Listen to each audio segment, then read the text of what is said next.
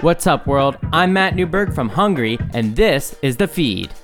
Each episode, we'll dive into conversations with the industry insiders who are leveraging technology to shape the way we eat.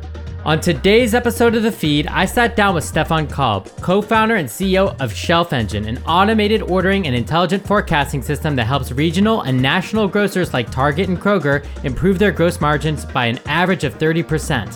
In this episode, we'll chat about Shelf Engine's unique pricing model that guarantees gross margin improvements, how it forecasts store level inventory, and how its auto replenishment modules create a better customer experience both offline and online. Alrighty, I'm very excited to be joined today by Stefan Kalb. He is the co-founder and CEO of Shelf Engine, an AI-based wholesale replenishment platform for grocers that aims to reduce food waste through automation. Prior to Shelf Engine, Stefan owned Molly's Salads, a Seattle based wholesaler of pre prepared meals selling to over 400 retail locations. Stefan, welcome aboard. Oh, it's an honor to be on the show. Thanks for having me, Matt.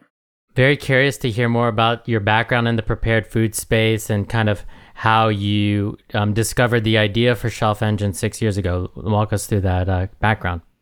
Yeah, absolutely. Yeah, I'd done this pretty crazy thing in my early 20s uh, where most of my friends decided to go get real jobs. Uh, I started a food company. And I was really inspired actually by what was happening in Europe around grab and go, because in Europe they have this just amazing grab and go um, with incredible selection.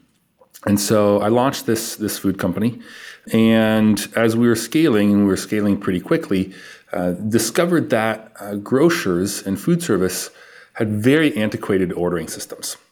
And in an outsider perspective, I thought all this was solved, right? I thought like a grocery store basically had no waste. Once in a while, an apple would go to waste. Uh-huh. But boy, was I wrong. And as, as I started really getting more familiar with the industry and getting to understand all the different players there and being in the back room of, you know, quite literally hundreds of grocery stores, I got to see the enormous amount of waste that was happening. And I thought this is just this is absolutely wild. And so that's what got me inspired um, to to pursue this problem. There was a lot more detail in terms of how I tried to first address this, which is really, you know, me starting to build some pretty wild spreadsheets around um, forecasting, and then realizing that there's an enormous opportunity to um, reduce food waste and to make an impact. And that's where I decided to say, I really like the natural food space. I really uh, enjoy the food industry.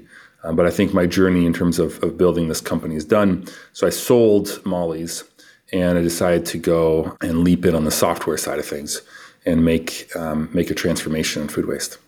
Love it. Really fascinating and like great to see, you know, like a first principles approach to, to solving this problem, having seen it firsthand as an operator walk us through what does that look like in the back of the store? Like, what did you see that gave you that visceral reaction where you're like, there's got to be a better way here. Like, what what does that look like for someone who doesn't have access to these storerooms? Yeah, there's probably two things that I would say are, are really important for you to know um, if you're not really embedded in the, in the grocery world. The first one is what gets ordered in the store, most oftentimes, especially in fresh, is a guesstimate from someone who is working in that category.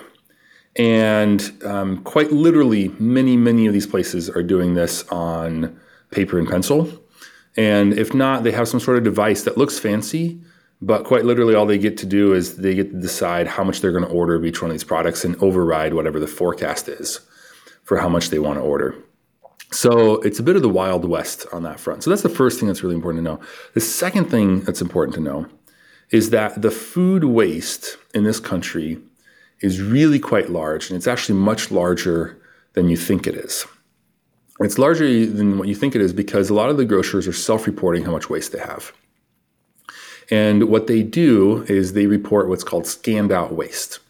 Scanned out waste is when someone on their team scans out if something didn't sell and they're going to throw it away. Well, it turns out that they only scan out a certain portion of the products.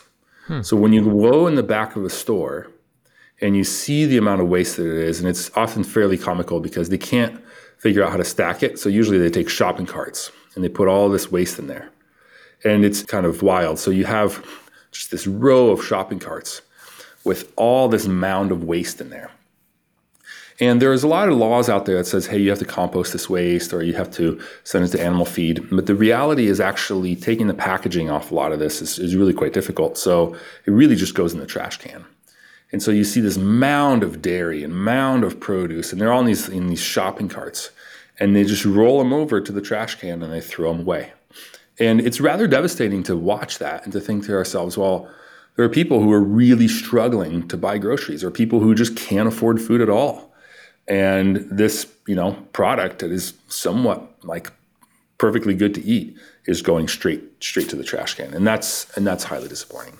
It's perfectly good to eat because it has like a best buy date. It's not necessarily bad. It's just not as fresh, and it's not worthy of paying the, the price point for the consumer. Essentially, yeah. right? Even even worse, even worse. They have what's called in the grocery industry perception dating, and so you have a best buy date but usually, most grocers will pull the product off of the shelf before the best buy date actually occurs. Of course. Because they want to have a better perception to the consumer of having right. more fresh product. So, a lot of those items that are being sold or that are being um, discarded mm-hmm. actually have an extra day of shelf life on mm. there, and mm. sometimes a, you know several extra days of shelf life. Um, so those are perfectly good products. Totally, and it is very thematic because I just wrote about something called Martie.com, which is you know procuring a lot of those products, the overstock products from brands and distributors, and they have to basically try to retrain consumers to understand that these best buy dates are just suggestions for peak freshness from the retailer, right? Yeah. Or from the from the brands, you know, or whoever's setting these standards. I don't know, but it seems like it's a it's a multi dimensional issue where you have retailers that say we have XYZ standards, you have the FDA that probably has some other sort of rule, and then you have brands that say this is the like in- integrity of our brand has to be, you know, put a draw a line in the sand and say it's good before this date. So really yeah. fascinating. Yeah, I unfortunately know too much about Best Buy dates as um, I had to deal with that in my last company, and it is mm-hmm. a very, very rough science um, mm. on on that. And so it's it's disappointing because I think we are throwing away a lot of really good food. Interesting. There could be some really interesting AI or some sort of better and improve. I mean, definitely need we need some better marketing around that. Absolutely. We've also had Afresh on the podcast before. I recently met with Relex. There's definitely more players emerging on in this space to do auto procurement talk to us. Uh, I think one of the reasons I was really interested to speak to you is because you have a very different a different model on the back end of this from when it comes to pitching grocers and the value prop you have. I would love for you to just kind of explain what sets Shelf Engine apart from those players. Yeah, great question. So before Shelf Engine, most all solutions for grocery were these really big ERP solutions. And so they did your forecasting, but they also did an enormous amount of tasks for you, and were just really big products with a lot of features. And when we jumped in, we had a core thesis around a couple of things. The first one was that we were not going to build a giant ERP. The only thing we were going to do is do forecasting and do forecasting exceptionally well.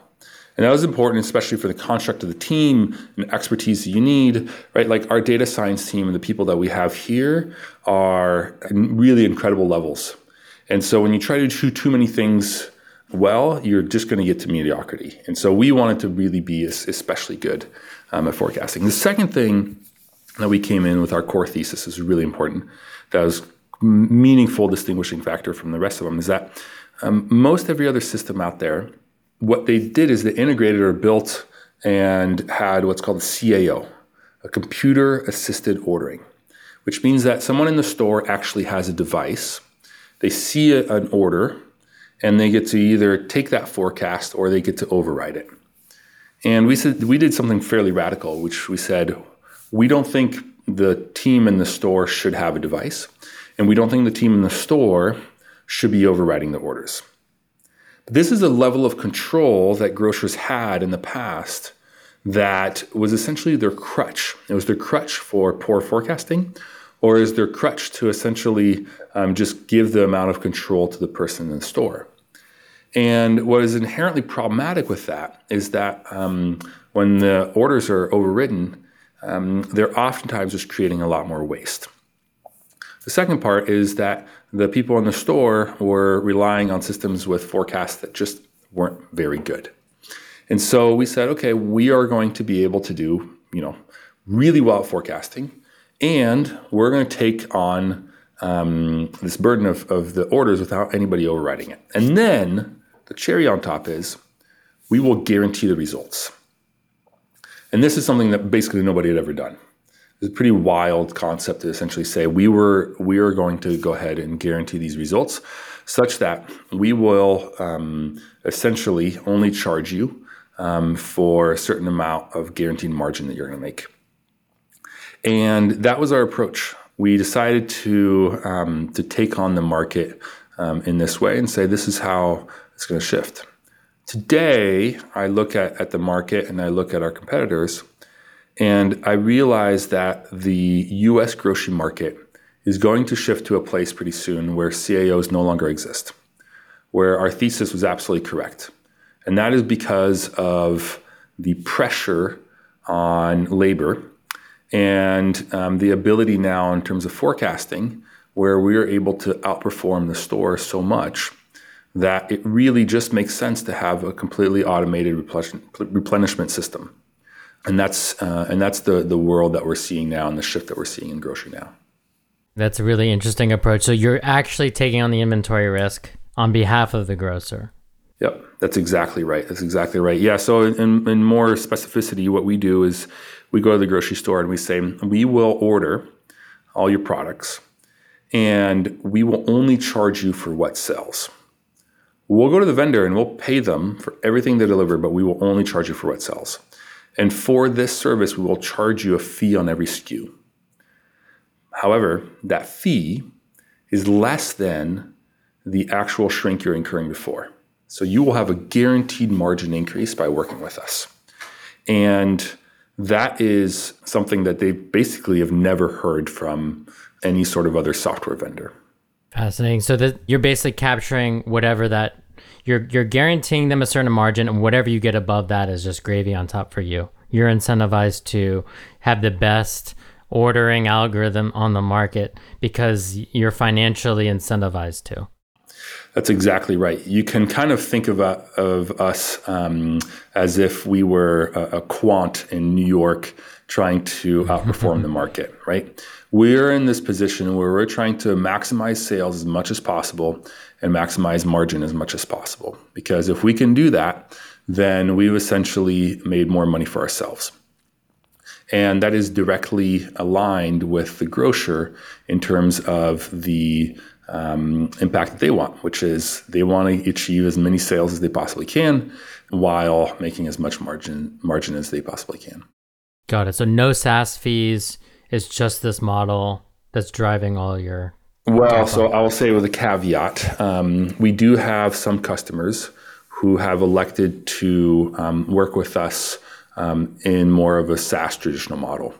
Got and um, we do do that with um, some of our customers for a variety of reasons, um, but that is an option. But we always lead with the fact of, hey, we're so confident in terms of what we do, we will guarantee results and um, you know we've been able to demonstrate that now um, at a at a very large uh, scale.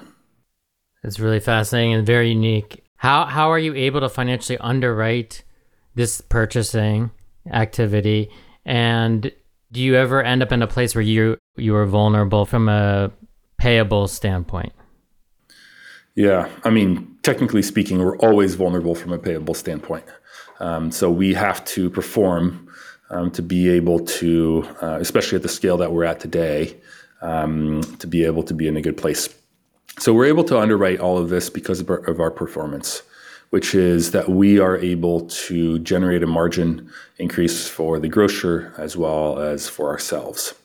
Um, the key part here that I, am guessing you're probably getting to is in terms of the cash flow perspective, which is, hey, you still have the grocer paying you and the and the the vendor that needs to get paid, um, which is absolutely correct. Um, in um, most all scenarios, um, the minute that the the grocer pays us, um, we pay the vendor. We do have a product offering that we give vendors, which is they are able to get paid upfront on their deliveries um, for a fee. And so we offer that. Having been a vendor in the past, I understand cash flow quite well and um, the strain on cash flow. So um, we offer that to our vendors um, as a lending option. So you're almost like you're a factor as well to some extent. Basically, yeah. Really interesting. So you're making money on both sides of this. Um, well, I would say the majority of our business, we do not have any sort of um, offering, or we do not uh, pay the vendor upfront. But right. um, for for a portion of our business, we do. Really interesting. I think some something like this should also exist in the restaurant industry as well. I guess focusing in on on what makes grocers unique, like when I was at the convenience conference the other week, someone was like, when it comes to new technology, casinos are first, then comes like you know regular merchants, and then restaurants, and then grocers are like the, the and then C stores are b- below the grocers. Um, I don't know why we were talking about casinos, but we were in Vegas, so grocers are the point is the grocers are one of the slowest customers to adopt new technology. I, I guess like how are you able to earn their trust when it comes to, to automating such a big part of their business? And how much are you actually automating when it comes to purchasing? Is it is it just the fresh fresh selection or is it literally everything in the store? Yeah, good question. So in the past, um, grocers, if they want to make a technology change, what they usually do is um, they do some sort of RFP and they look at a bunch of different software solutions and then they select one and then literally for a year to two years there's an implementation phase. And it's really big and it's really complicated. So they uproot their old technology system and then they bring in a new one and it is just an absolute nightmare of a situation um, and it's a really big bet for them. We knew that we couldn't do that um, especially being a venture company you know, you can't really go to a bunch of venture capitalists and you say, okay, hey, we're building this thing, and it's going to take um, you know at least a year for us to land a customer, and then two years to implement, and then we'll be able to show you you know kind of growth that we have. You can't you can't do that in venture. That's not going to happen. And um, so we were in this position and said we also want to make an impact in this industry fairly quickly. So we we came up with a, a, a proposal for the grocers where we said, let us pilot what we do in a very small part of your store for a small um, number of your stores. And let us show you what we can do. After that, we can talk about what the scale is. And by the way, we've made it so that you don't have to uproot your entire system. All we need to do is for you to send us your sales data. You send us your sales data, we can operate fairly quickly. And we're literally talking about a setup phase that is four to six weeks, right? Unheard of compared to this this other implementation. And so we come in, we do this pilot, and of course, you know, we know in basically every situation we're going to deliver a, a massive margin gain and a sales gain. And what we've demonstrated over and over again is the fact that um, the grocers make so much more on their bottom line that after the pilot, they can't have a conversation other than talking about how quickly they can expand us through their entire store and through many of the other stores. And that has been our, our go to market strategy um, to date. And, um, you know, we just had to prove ourselves. Um, we didn't have a name for ourselves before, we just had to prove it. Love it. Really interesting tactic. Um, and I think that like putting everything on autopilot for them and doing it in a, in a low risk way with a lot of upside um, makes a lot of sense, and you can extrapolate what that looks like across the total store. What what are you able to, to share with us as far as those kind of margin improvements, and then maybe talk about some of the second order effects of of reducing waste when it comes to everything from labor to how customers react to having more products available on the shelves with less out of stocks, et cetera, et cetera. Yeah, so it depends on the type of grocer and the, the type of, of um, food service operation. So, for example, um, it's pretty common for large food service operations to have quite slim gross margins. So, we're talking, you know, sometimes they'll have a gross margin that's like 7%. And if we're able to reduce their waste, um, by, say, you know, uh, 10%, then we're literally talking about them having this margin now of 17%. So you're more than doubling their margin. And, and we've seen a lot of that um, happen also in traditional grocery. Um, on average, in grocery, we've seen um, uh, a margin increase, a relative um, margin increase by about 30%. Um, so if they were making, say, 20% gross margin, now they're making about 26% gross margin. Um, and so that's fairly typical for us when we walk in uh, in the grocery realm, especially for fresh, um, in terms of the, the margin increase we can have. Um, in terms of sales growth, um, that's the one where we've kind of surprised ourselves. Um, and today, we're hovering kind of right around 9 or 10% in terms of sales growth. And most people ask themselves, like, okay, how are you able to actually grow sales? And, and many of these stores, sometimes some of them that, that really overstock their shelves, say how are you're able to, to, to grow sales.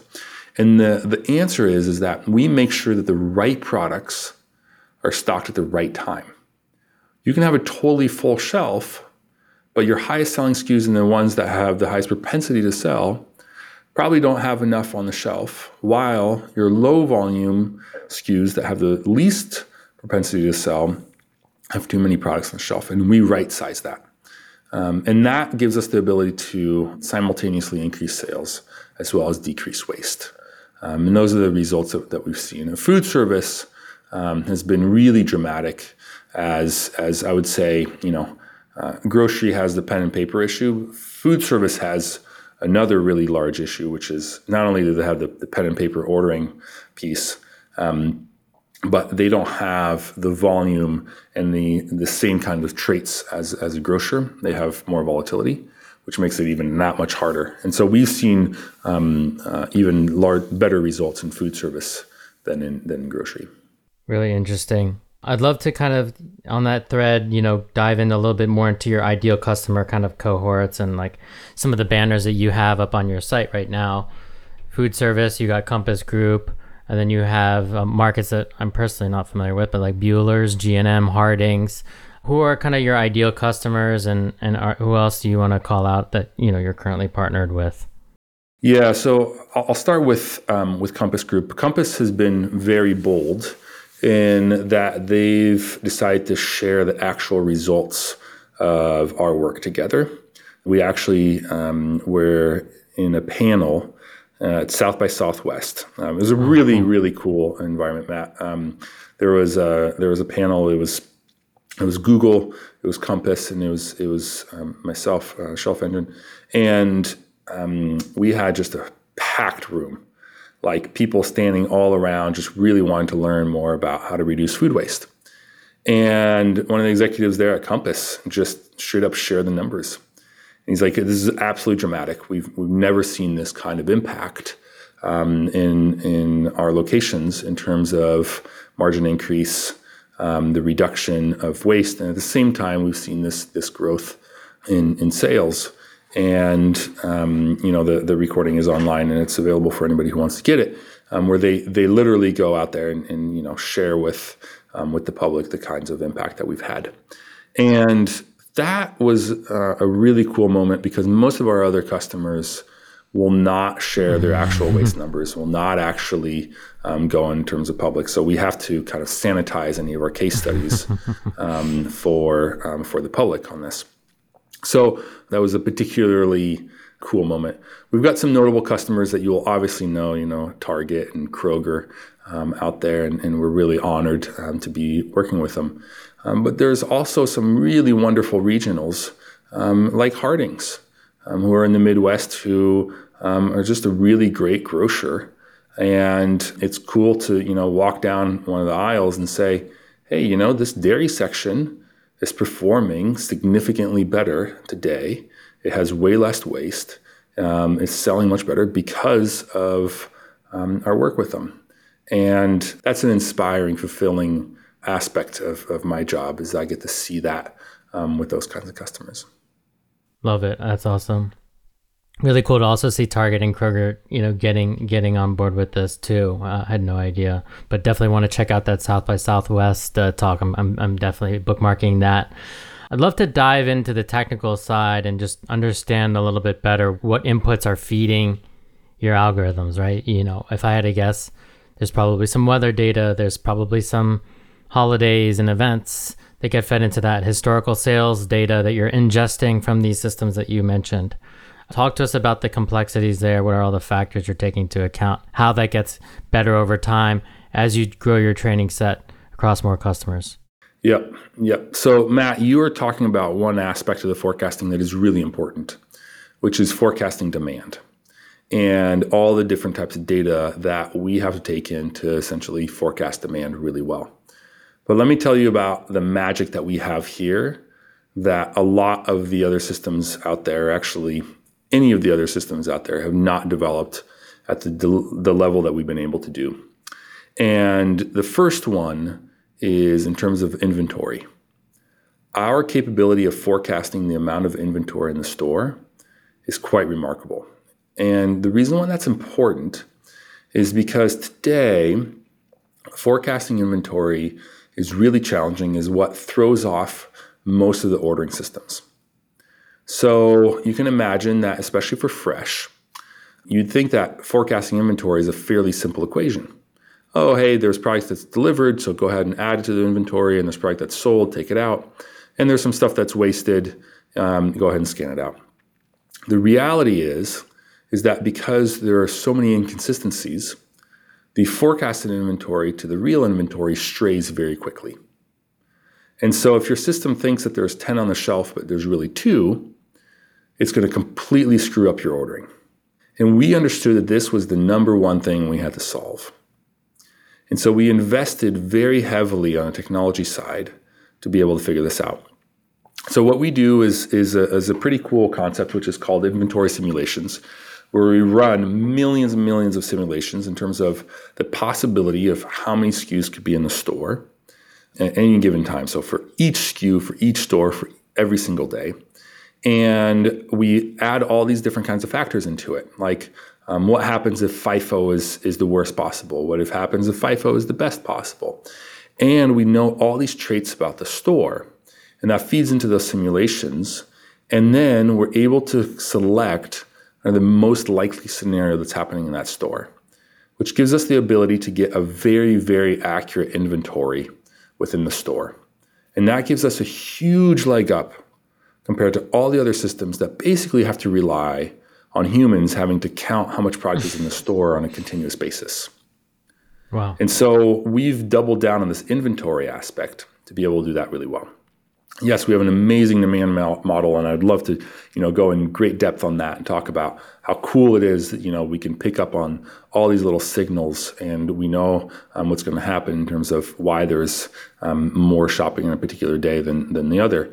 Um, but the inventory aspect is truly what's given us that, that leg up. Um, the second piece is our ability to um, adjust the right amount of safety stock.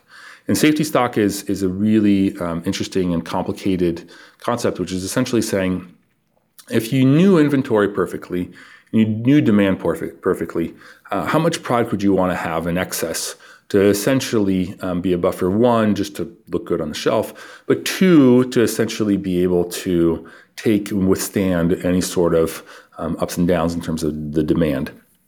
And we've gotten very, very good at that as well to get that safety stock number uh, appropriate for each one of the SKUs for each one of the stores every day, according to the margin and the propensity for an item to sell and the importance of that item to be in the store.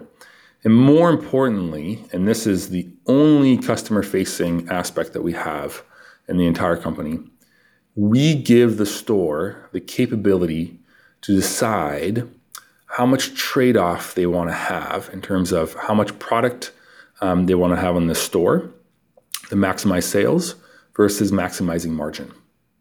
And we let the customer decide that and essentially say, hey, I'm willing to have more waste to try to capture more sales. And we let them make that, that trade off. And that's really on the safety stock aspect of it. Um, and this is, this is um, quite revolutionary in the, in the world of procurement, as none of the other systems enable um, the stores to be able to do that. And that's um, on the forecasting front, given us also a huge leg up, um, is that we give the stores a strategic ability to decide how much they want to have in their stores um, rather than just kind of leaving it up to the system um, to kind of randomly decide. Just a quick follow. I mean, this is all incredibly fascinating. We're learning a lot. So thank you for for going through that. Yeah, I didn't realize that the, this just understanding having a basic fundamental understanding of the store.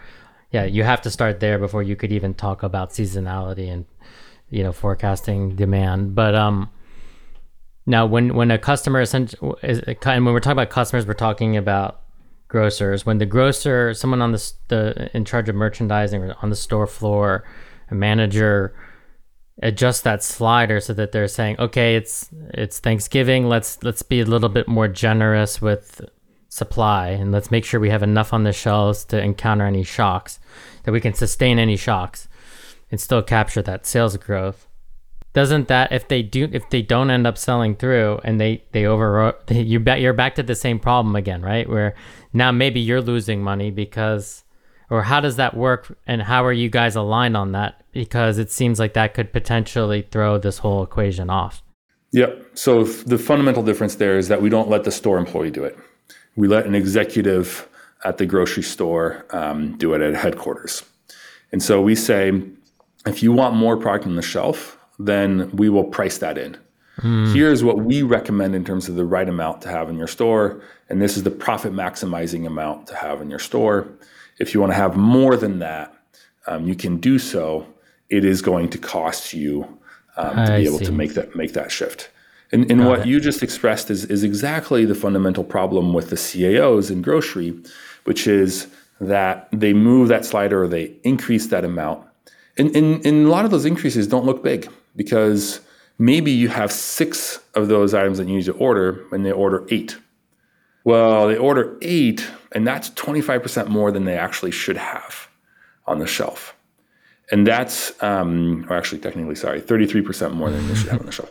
And that's that's the challenge with letting people in the store make orders.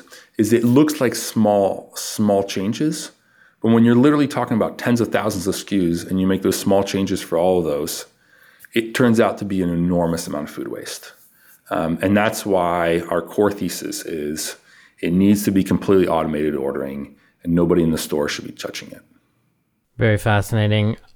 You touched on something around, you know, we, we talked about the supply, understanding what's forecasting, what ex- what's actually in inventory right now. Personally, firsthand, I've gone undercover as a DoorDash and an Instacart shopper. I heard about and this. let me tell you that I have to deal with a lot of out of stocks with some of your customers, as in like Kroger you know and you know someone is going on the unilever ice cream shop on instacart trying to buy that pint of ben and jerry's that flavor isn't there but there's maybe a competing non-unilever brand that's going to end up getting that sale because they just didn't know what was on the shelf because their estimates weren't right.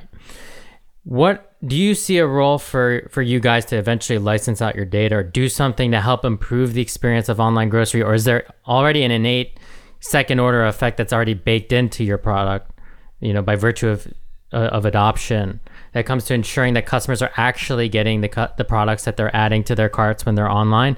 What do you see you know as your role in this whole equation yeah.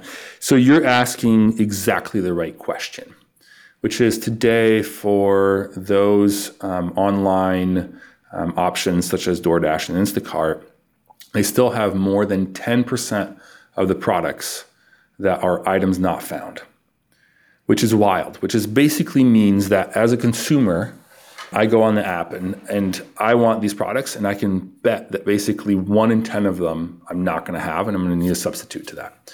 And that's just that's just a bad customer experience right? Like we don't want to have that. Um, that just sucks as a, as a, as a customer.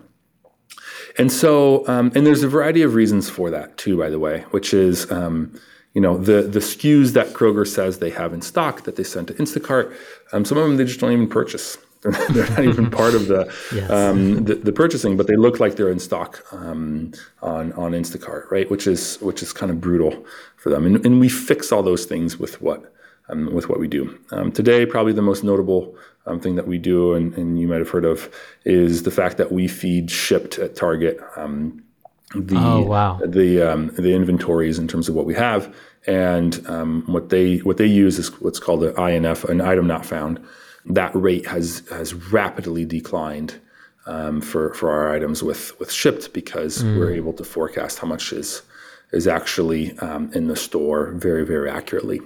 So you're absolutely right. There's a massive opportunity for us to essentially one day partner with these other folks to essentially uh, share this inventory information.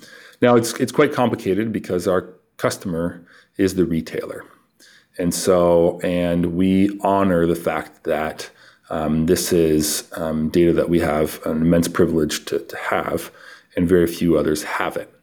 And so um, we do not share out this data, and we do not sell out um, the the inventory data. Shipt is a unique situation because they're owned by Target.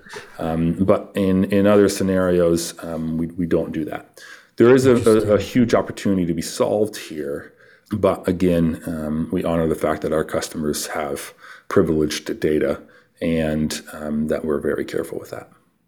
Interesting. So this should really be a boon for first party ordering from like a Kroger, Ocado shed, or you know, exactly. I mean, already with Ocado, you know exactly what's in that warehouse, so it would be more like store picked first party stuff. Yeah, yeah. Um, Ocado, I think, has um, some really great advantages within um, their facilities, which is great. Um, they are also now doing in store picking. And so they have yep. found, um, you know, it was, it was, funny. I was talking to an Ocado executive recently, and and was, was talking about their their incredible frustration of the fact that, you know, they have this wondrous world in their in their warehouses that does not exist in the grocery store. Yeah. Which is you don't know exactly what's in in that store versus um, everything you know in, within your warehouse. Yeah, we're just not at, but we're just not at the penetration of e- e-commerce within this vertical yet, where everyone can afford you know to invest in this micro fulfillment or automation inside the store. I think there's still a lot to, lot of juice to be squeezed from just humans picking out of dark stores or just better picking and packing software logistics. Yeah i think you're absolutely right. I guess kind of one last technical question because that's how my brain works. But when you start to take on more and more of all these aisles and these procurement of all these products you're dealing with a lot more distributors. How I guess talk to us about the complexities of procuring these orders electronically, how you integrate, are you still submitting the same type of per like obviously the estimates of what you're buying are getting better and better and better, but is the output the same paper order, the email, the fax, the phone call that the mm-hmm. grocers were used to doing or have you changed the output you know, the, the kind of the workflow for how the grocer actually ends up play or how you end up placing that order on behalf of the grocer essentially. Yeah. Yeah great question. So about 20 years ago a lot of the large grocers started putting pressure on their vendors to accept orders digitally. So even if the orders were done with pen and paper in the store the way the store submitted those orders were via digital method. The now kind of accepted um, data transfer uh, methodology within grocery is via EDI. So the grocers and the vendors have a connection and they submit all these orders via EDI. So almost all of the orders that we submit, probably close to like 90%, are via EDI. The remainder are, you know, um, some APIs or um, CSV over FTP, um, but but majority of them are really over EDI.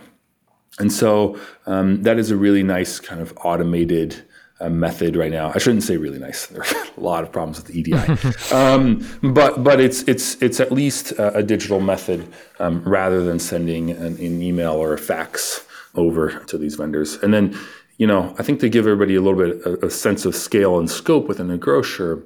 Um, so you know for some of the more specialty grocers who have a lot of different kind of vendors, they probably have about 80 or so vendors for a given store. Um, for some of the more streamlined stores, um, where especially if they have their own distribution center, um, we're talking about way fewer number of vendors who visit the store, um, sub 40, and some of them who have um, their distribution centers and who force almost everything to go through distribution centers. I mean, you're literally only talking about like a handful of trucks um, that, that are going to that store. And so when we submit orders, we submit to all the vendors that, that service that, that particular store. And it's really important to understand that the distribution center has a really important factor that plays into that, which is that a vendor delivers to the distribution center, but then the grocer needs to decide how much they're going to send to each store from the distribution center.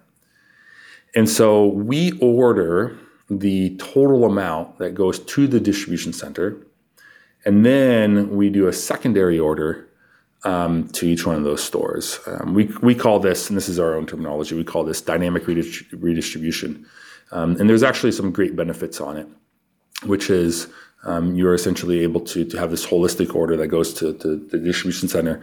And the timing between what, when it lands the distribution center to when it goes to the stores, you have some optimization opportunities, which is you have this latest collected data that's coming in from the stores, and then you can send the right amount of product to um, to the stores. And so this is, you know, this kind of we, we always talk about, you know, what we order for the stores, but realistically, a lot of that product is, is ordered at the distribution level. So this is the concept of self-distribution, which is like key in maintaining, you know, those tight margins. Yeah, so the self-distribution has has some some really big advantages, um, and I'd say a lot of grocers who have um, a certain number of stores are going that direction. Um, but you know, the Krogers and the Targets are obviously um, very large uh, distribution centers to um, each one of their stores. it gives them a level of control and a le- level of negotiation that um, you know you just can't have if um, if you don't have uh, you know a distribution center. Yeah. So it's core to the grocery industry today. Yeah, I've I've done some digging around Amazon and have seen them. You know, they've done something interesting where they had some warrants in UNFI, I think, and then they also had started to self distribute. I've found by actually driving to some of their distribution centers and talking to the security guards. Um, the they are building their own network to do this. So I, I, I foresee them eventually buying a UNFI or someone if it gets cheap enough for them. Or that's my prediction. We'll just put that on the record right there. I'd love to, you know, I, one of the things I, I like to ask guests in the grocery space is kind of to talk about the trends when it comes to consumers cooking at home. Uh, especially people or younger millennials and Gen Z who are on TikTok and seeing all these recipes. What do you think you know, looking at the macroeconomic environment, looking at various trends, what do you think? What do you see are the, the factors that are going to make a case for, you know, further growth within the food at home category against food away from home in this inflationary environment? Yeah. So here's here's what I'm seeing, and I'm seeing it um, in a little bit of different lens than I would say people who um, are seeing all this kind of developing on TikTok or any sort of other social media uh, place. Fundamentally, what's happening in the grocery store is that the fresh uh, uh, categories of the grocery store are expanding quickly. So, a general grocery layout is the fresh categories are in the perimeter of the store, and the center of the store is kind of the more long shelf life items. And what you've seen happen fairly quickly over the last 20 years is that the center of the store is shrinking quickly. And then the fresh categories are growing very quickly. And so today, um, you know, an average grocery store has you know, over 40,000 SKUs in there. And more and more is becoming fresh. So about 60% of grocery today is, is fresh categories. And we're seeing uh, as consumers this desire for very specific types of SKUs. And we're seeing this big SKU proliferation. Like, take just a look at the milk section. I know for our, our own household, we have very specific milks that we want to buy. 20 years ago, you kind of had, you know, a handful of milk options. Right. Today you have all these alternative milks that you could potentially buy. Same with cheeses and butters, etc. And so you're seeing this this really big proliferation in terms of SKUs, and you're seeing it in every category: deli, um, bakery, um, produce, um, meat and seafood. This really big proliferation. That's driven by the store trying to capture as much demand as they possibly can. And they're trying to capture that demand because there is consumer demand for those particular SKUs. And if you're a store and you just had a very limited number of SKUs, you better have some other major offering to be able to capture that demand. A good example of that is, is Trader Joe's or Costco, where you essentially have such, you know, better pricing that you're willing to have a much smaller selection. But otherwise, if, if Trader Joe's was priced the same level as other grocers, they would have failed. And that's because we're asking for this, this much larger proliferation of SKUs. Fascinating to see. Yeah. I mean, I'm also seeing like, you know, prepared foods and this idea that the, the grocer is going to become more, satisfy more meal like occasions, right? This idea of if gas prices continue the way they are, people don't want to do as many trips to the QSR down the street or whatever, go out of their way to go and grab a meal. Hence, you see, you know, Kroger testing things with Kitchen United, which is a ghost kitchen company that's got, you know, maybe half a dozen different kitchens where that one McDonald's or whoever they used to have used to sit within that store within the store concept. Like any any sense of where that's heading from where you sit in the ecosystem?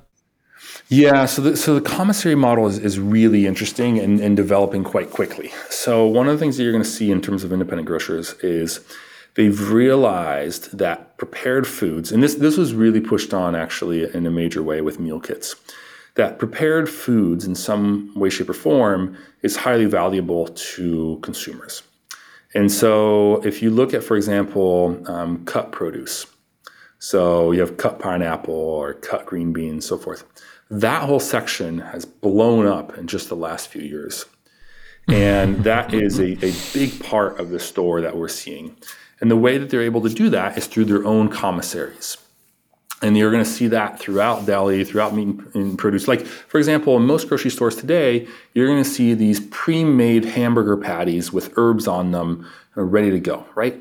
That's the kind of stuff 20 years ago that you just didn't see. Mm. And so they're doing this with this investment into commissaries. Now, the, the place that these small grocers have a huge leg up on is they can either do this in store and they can deploy fairly quickly with a commissary um, for, for these small stores. Whereas the large organizations like Kroger, to deploy something that customized is really hard. Um, but they have, um, you know, uh, Kroger specifically um, invested very heavily, um, and Walmart tried on having um, commissaries across the country. Eventually, Kroger kind of divested from that, worked with vendors to make customized products for mm. them. But now they're looking again and saying, how can I have my own commissaries that I own to make the custom products that I want within my store? And they recognized mm-hmm. that freshness is such an important um, ability for them to compete in the market, especially against the independents who do have some really great customized products, um, some prepared products for consumers yeah, the hub and spoke model also very prevalent in the you know chain restaurant world as as well, and this idea of you know convenience defining convenience within this these fresh aisles is really fascinating to see how lazy people have gotten with their knife totally. skills and they want everything pre pre-portioned out and this kind of sliding scale of like okay well maybe 20 years ago or i don't know when did blue apron start it started like 15 years ago or something. That was maybe too much effort and now we're somewhere like where we're like somewhere in between buying everything from scratch and do and following a very elaborate recipe and a meal kit. This interesting gradient i'm seeing right that you're alluding to. There there is. I, I totally agree and i think on, on a consumer level what's interesting is that the grocer has now been able to target specific consumers for what they want. So there are the ones who just want a full meal kit, and there's the ones who want to make their own cheese from the milk that they're going to buy at the store.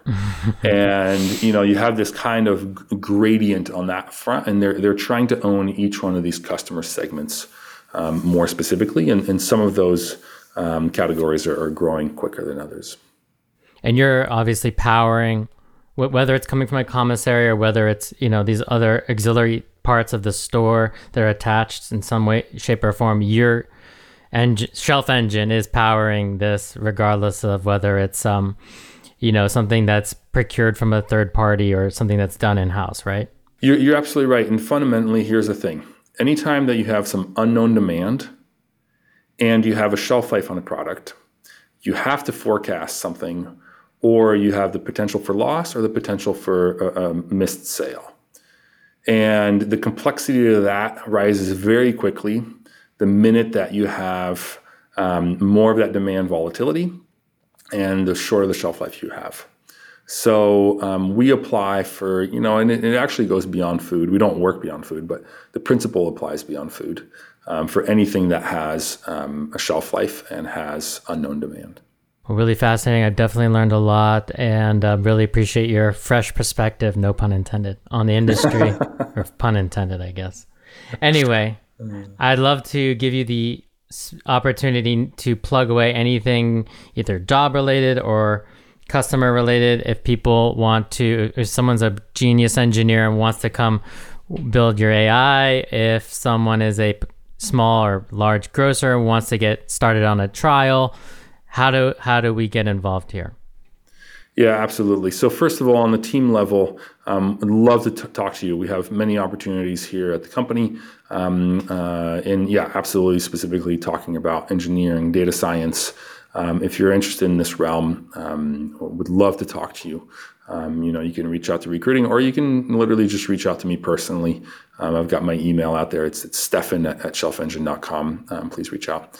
If you're a grocer and listening to this and, and you want to make an impact on your bottom line and as well as on the environment and reduce your waste, um, please do reach out. Um, I would love to talk to you personally about the opportunity that you have um, for your store on that front. If you're just a consumer in general and you're listening to this and you just really care about the food industry and you want to make an impact, um, there's there's a couple things you can do. The first one is talking to your store.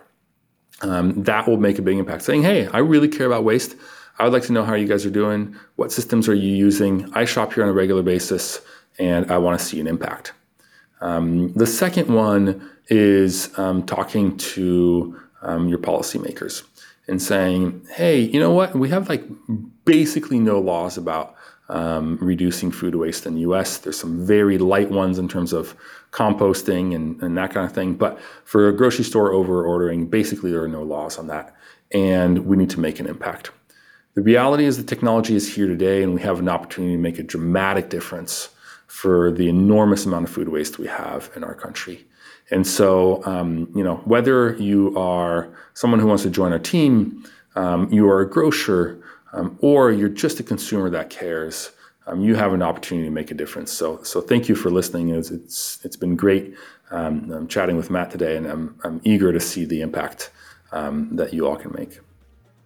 Amazing. Yeah, I feel like this is such a fascinating time in the grocery space um, between off premise and inflation and so much activity going on. So thank you so much for for tying it all together for us and um, wishing you the best uh, of success here. Yeah, likewise, Matt. Thanks for having me on the show, and, and again, congratulations on on your show and, and your uh, your growing audience. Thanks. We'll talk soon. Thanks for tuning in. If you like what you hear, please hit subscribe wherever you're listening to this podcast. And if you're curious to get a first-hand look at the cutting edge of food and tech, check out hngry.tv that's Hungry with No You, where you can join in on live conversations like these or sign up for the free weekly newsletter.